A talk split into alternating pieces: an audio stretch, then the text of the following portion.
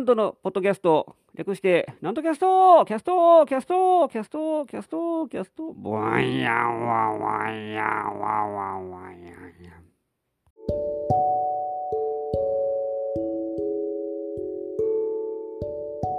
はい、皆様ご機嫌いかがでございますか上方講談界の宮根誠司こと旭堂南斗でございます。もう本当に泣き言を言いたくなる今日この頃でございます。えー、もう寒いもう寒いのもう寒すぎてもう泣き言言いたくなるぐらい寒かった、えー、のが急に暖かくなって暖かくなると今度は花粉症が出てきますから花粉症でまた今度、えー、泣き言言いたくなる季節になってまいります。もう寒いのが大嫌いな上に、えー、寒いのが終わったと思ったら今度は花粉症が待ってますからうーん、日本に住みづらくなってきましたね、だんだん。もうよそ移住しようかなとちょっと考えておりますが、ね、どこがいいですかね。オーストラリアとかその辺がいいですかね、やっぱり。ね、今はちょうど暖かい時期ですから、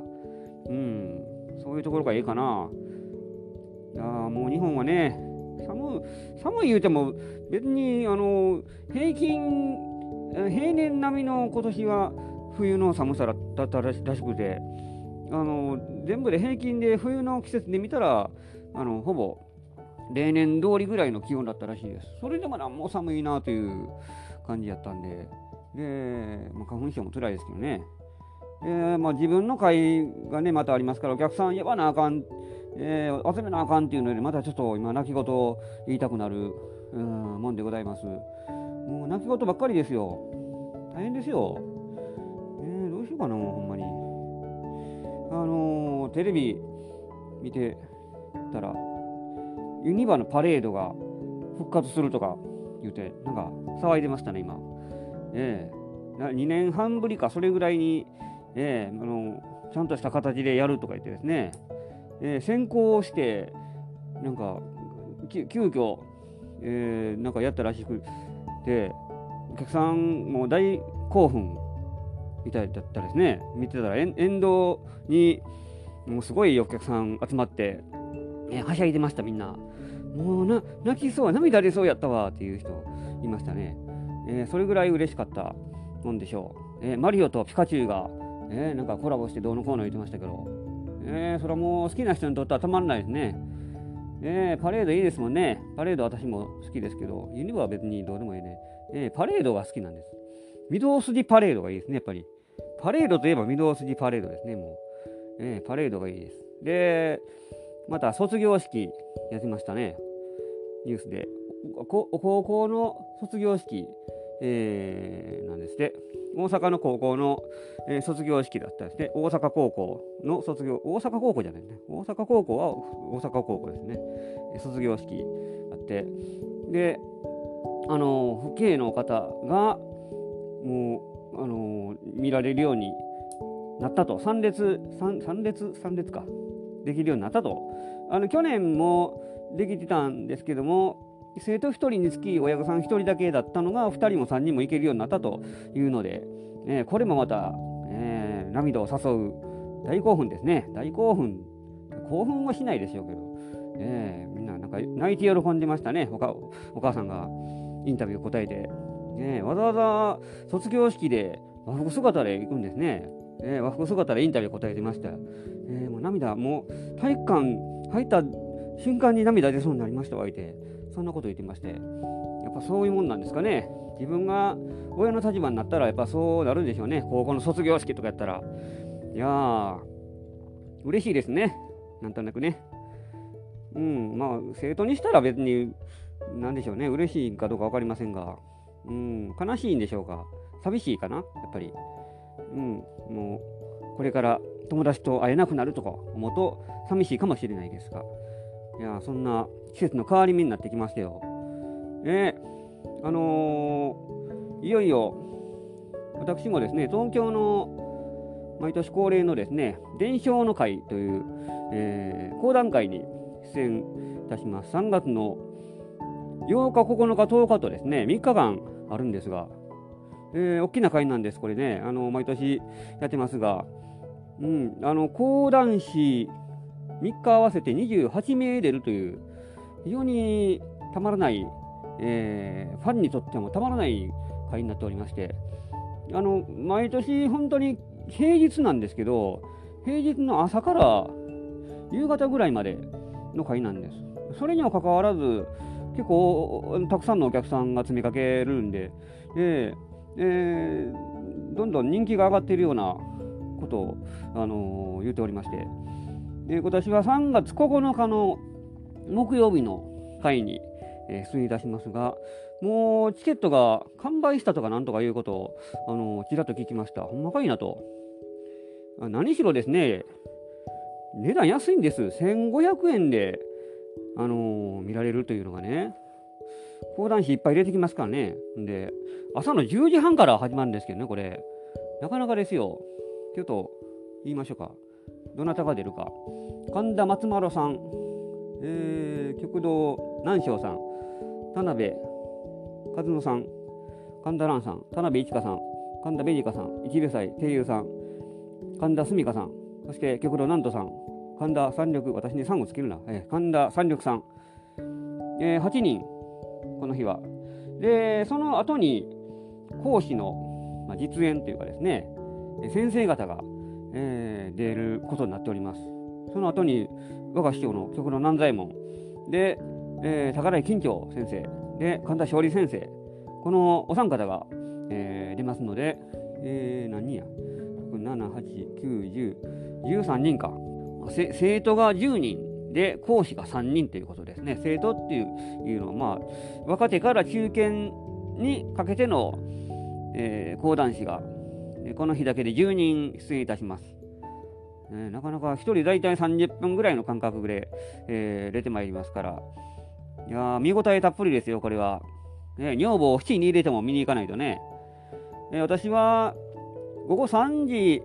ぐらいの出番の予定になっております。もう結構後半の方になってまいりますが、私の前が神田澄香姉さん、で、後が神田三緑兄さん、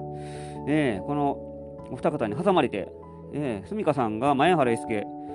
えー、三緑さんが倉橋伝介、その間に囲まれて、義士伝に囲まれて、沢村枝五郎を、えー、やるという、なかなか、えー、楽しみというかですね、そわそわしますね、なんか、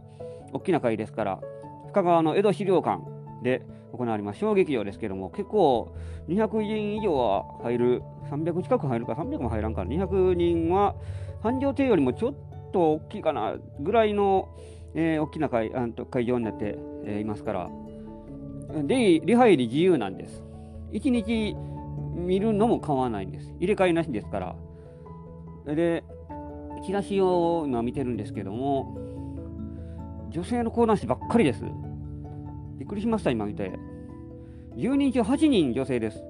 私と三緑兄さんだけ男です。えー、それぐらい今、女性が幅を利かせている、えー、のでありまして、前の3月8日の日も、これも大体半々ぐらいですね、男女が、男女比が。で、3月10日も行われますが、これも同じぐらいですかね、半分半分ぐらいで、9日だけもやたら女性が多い、えー、去年も行きましたけれども、楽屋の広さが全然ちゃうんです。女性の楽屋の方がめっちゃ広いんです。男性のあの方の楽屋ですね、うさぎ小屋みたいなスペースやります。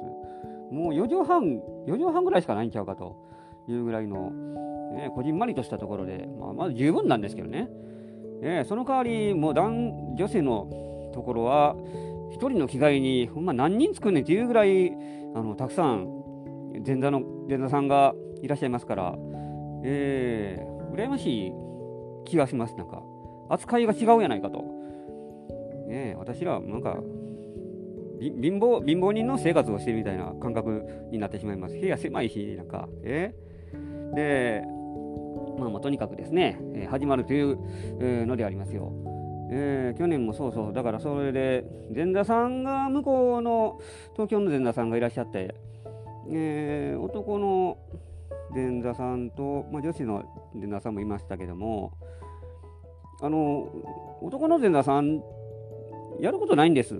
そのあちゃうわ。ちゃうかってあの10人中8人いましたけど10人中7人ですね。ごめんなさい。神田松丸さんトップに出る方が男の人でした。うん。まあそれでもねそんな神田松丸さんも言うとそんなにキャリアめちゃくちゃ若い人なんでえー、あのー、男性の講談師が男性の着替えとか、えー、着物をですねお手伝いすることはありますけれどもだから男性のその前座さんが女性の着替えを手伝うわけにいかないのでその辺がですね難しいとこなんです、えー、いくらなんでも、まあ、ずっと、えー、ついとかなきませんから。でその9日の日は女女性が7人連続で女性になりますからその間やることないんですね。だから多少なりはもちろんありますけども着替えの手伝い言うたらその女性の前座さんとかがいっぱいいますから、うん、そこへちょっと大部屋みたいな感じでですねいっぱい、えー、その持て余し気味になりますからそれはそれで困るもんですよねなんか。何したらええねんっていう、えー、気になりますから、うん、困ったもんですよ。なんかね別にいらん混んでもええやんっていう 気はするんですがね、えー、まあまあとにかくこの3日間、えー、もうチケットも完売間近とかいうことを言っておりましたから果たしてどうなるかなというところであります。で、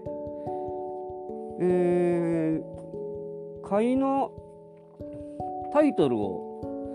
ですね。あの何の話かというと酒之助さんと私との会毎月やってるんですが並木座道頓堀並木座でですねほんまにやる気あるんかいというのをやってたんですが、えー、あとあの月1で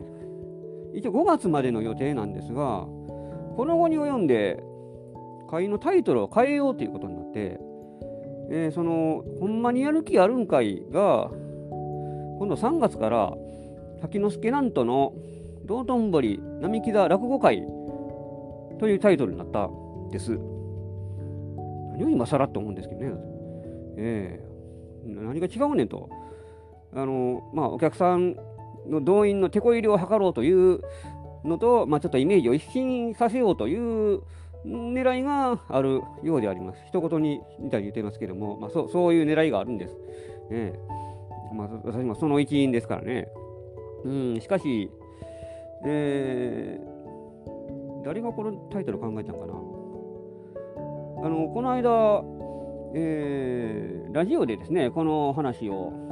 この並木座の支配人の山根さんという方が取り上げてくださって、えー、この面白い会やってるんですよって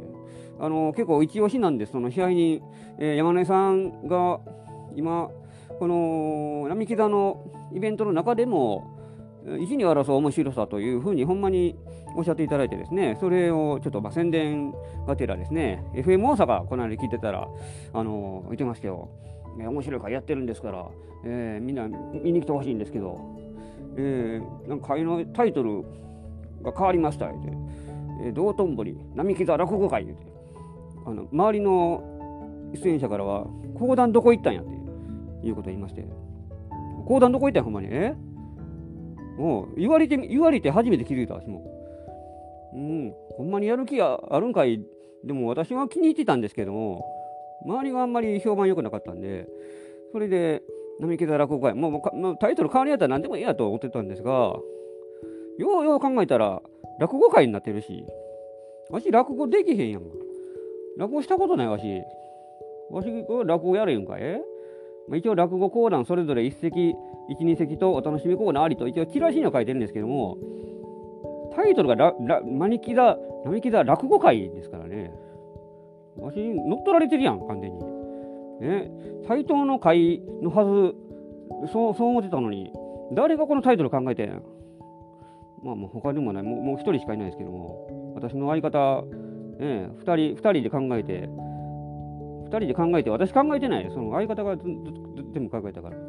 え、その別に、泣き言じゃないですよ、これは。ええ。でも、でもどこ行ったんや、講談。講談もやるんですよ。私、落語、こんなん言い出したら、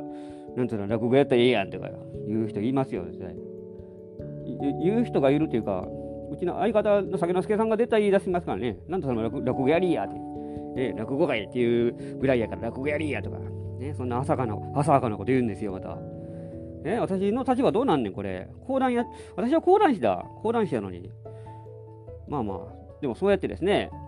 あの、公共の電波で、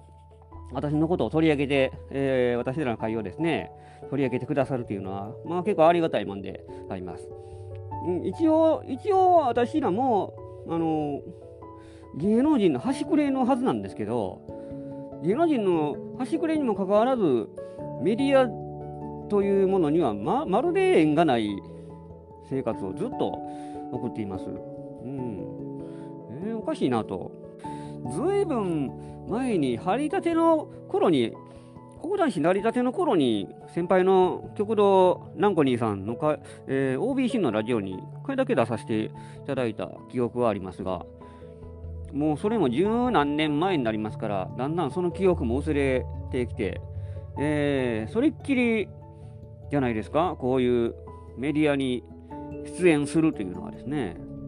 えー、どういうことや？まあのまあ、出演しなくてもやっぱこうやってあの話に取り上げてくださるだけでもまあまあありがたいんですけど、そうしてもらえるだけで、ちょっとした宣伝になるかなと思い思いつつも、まあ甘い考えなんでね、そこは。えー、なんかね、縁がないというか、えー、メディアで言うと、ついでに、あのー、崎之助さんと同期、私の1年先輩の桂小平さんが、なんと、ネットニュースに載ってましたよ。びっくりしました。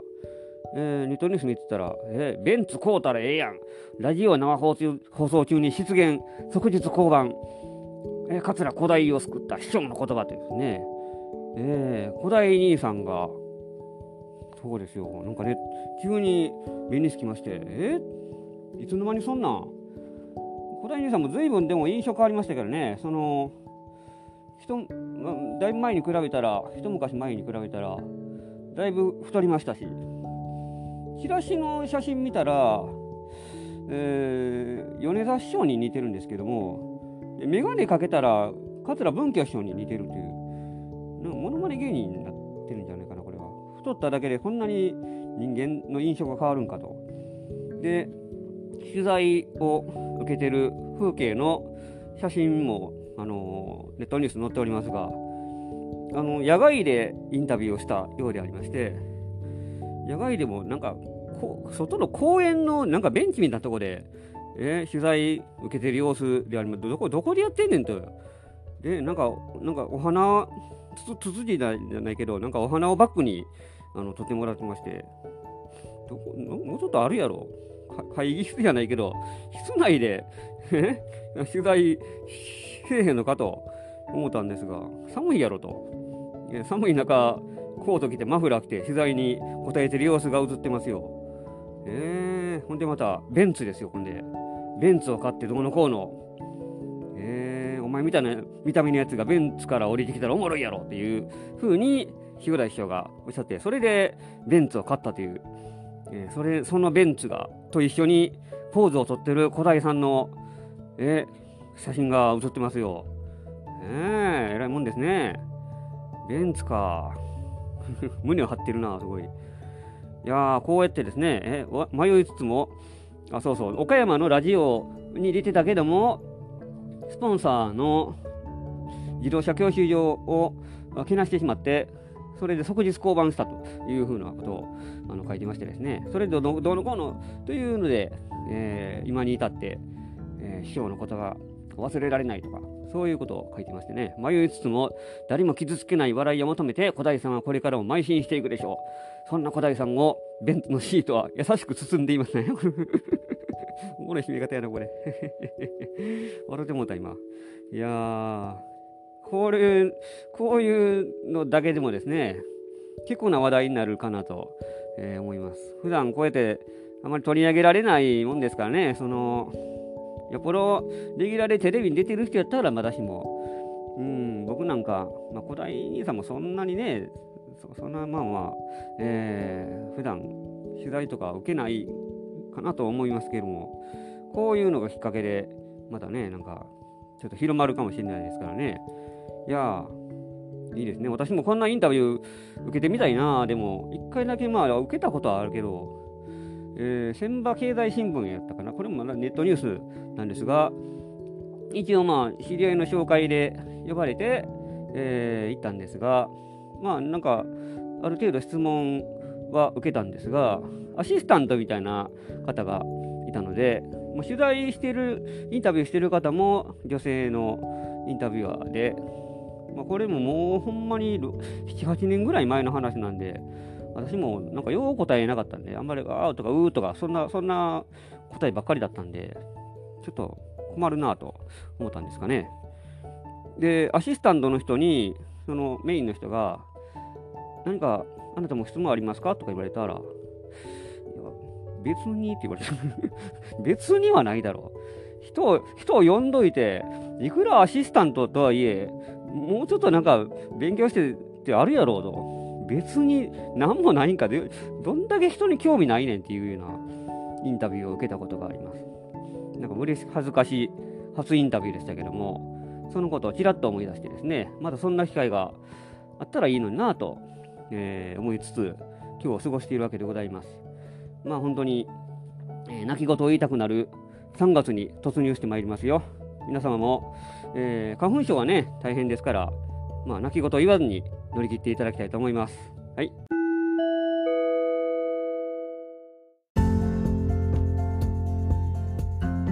てなわけで今週もお送りしてまいりましたなんとキャストでございますこの番組では皆様からのご意見ご感想ご質問を募集しております私のホームページ極道なんとオフィシャルホームページにお問い合わせフォームがございますのでそちらにお寄せくださいませ、えー、告知がございます3月6日月曜日午後2時から、えー、こちらがですね月曜お昼寄せに出演いたします。平日のお昼の会です、えー、会場がこの花千鳥亭です。出演が林家染吉さん、そして極度なんと、で桂文五郎さん、3人でお送りしてまいります。前売りが1000円、当日1200円でございます。で、その次の週、3月13日、えー、月曜日、これも午後2時から、えー、また月曜お昼寄せに出演いたします。私2週連続で出演いたします。えー、出演が桂福丸さん、次の水穂さん、で、私、極度なんと3人です。えー、前売り当日同じ料金で1000円に、1200円が当日ですね。えー、前売りが1000円です。えー、どちらも、トークコーナーも予定しておりますので、お楽しみに。えー、それからですね、3月16日、木曜日、午後7時から、先之助、なんとの並木座落語会を開催いたします。タイトルが変わりました。会場が道頓堀ミュージアム並木座です。えー、出演が桂咲之助さんで、私、極度なんと2人で講談、落語、それぞれ、まあ、1席ずつとお楽しみコーナーもございます。料金が2000円です。ご予約で100円キャッシュバックとなっております。で、それから3月9日木曜日です。えー、これ、本編でもお送りしましたけども、東京のですね、講談伝承の会に出演いたします。深川江戸資料館というところです。料金1500円となっております。私が、えー、3月9日木曜日、午後3時からの出演予定となっておりますので、東京へお越しの方、まあ、ぜひぜひ、えー、ご覧になっていただきたいと思います。で、最後にもう一つだけ、3月14日火曜日、午後7時から、なんと講談券を開催いたします。私の講談会でございます。えー、会場がですね、杉萩荘です。南森町、えー、または JR の天満宮、大阪天満宮です。えー、出演、私、なんと、講談2席で、ゲストに月亭太夫さんをお迎えして、え、講談と落語でお送りしてまいります。前売りが1500円、当日1800円となっておりますので、ご予約受け付けております。えー、電話または E メール、もしくは、えー、そのホームページのお問い合わせフォームからでも結構ですので、ご予約していただきたいと思います。お客さんを集めなあかんと、泣き言言うている毎日でございますが、なんとか一人のでもたくさんのお客さんに来ていただきたいと思っておりますので、皆様どしどしお誘い合わせの上、お越しくださいませ。お待ちしております。てなわけで、今週もお送りしてまいりました。次回もお楽しみに。お相手は極道なんとでございました。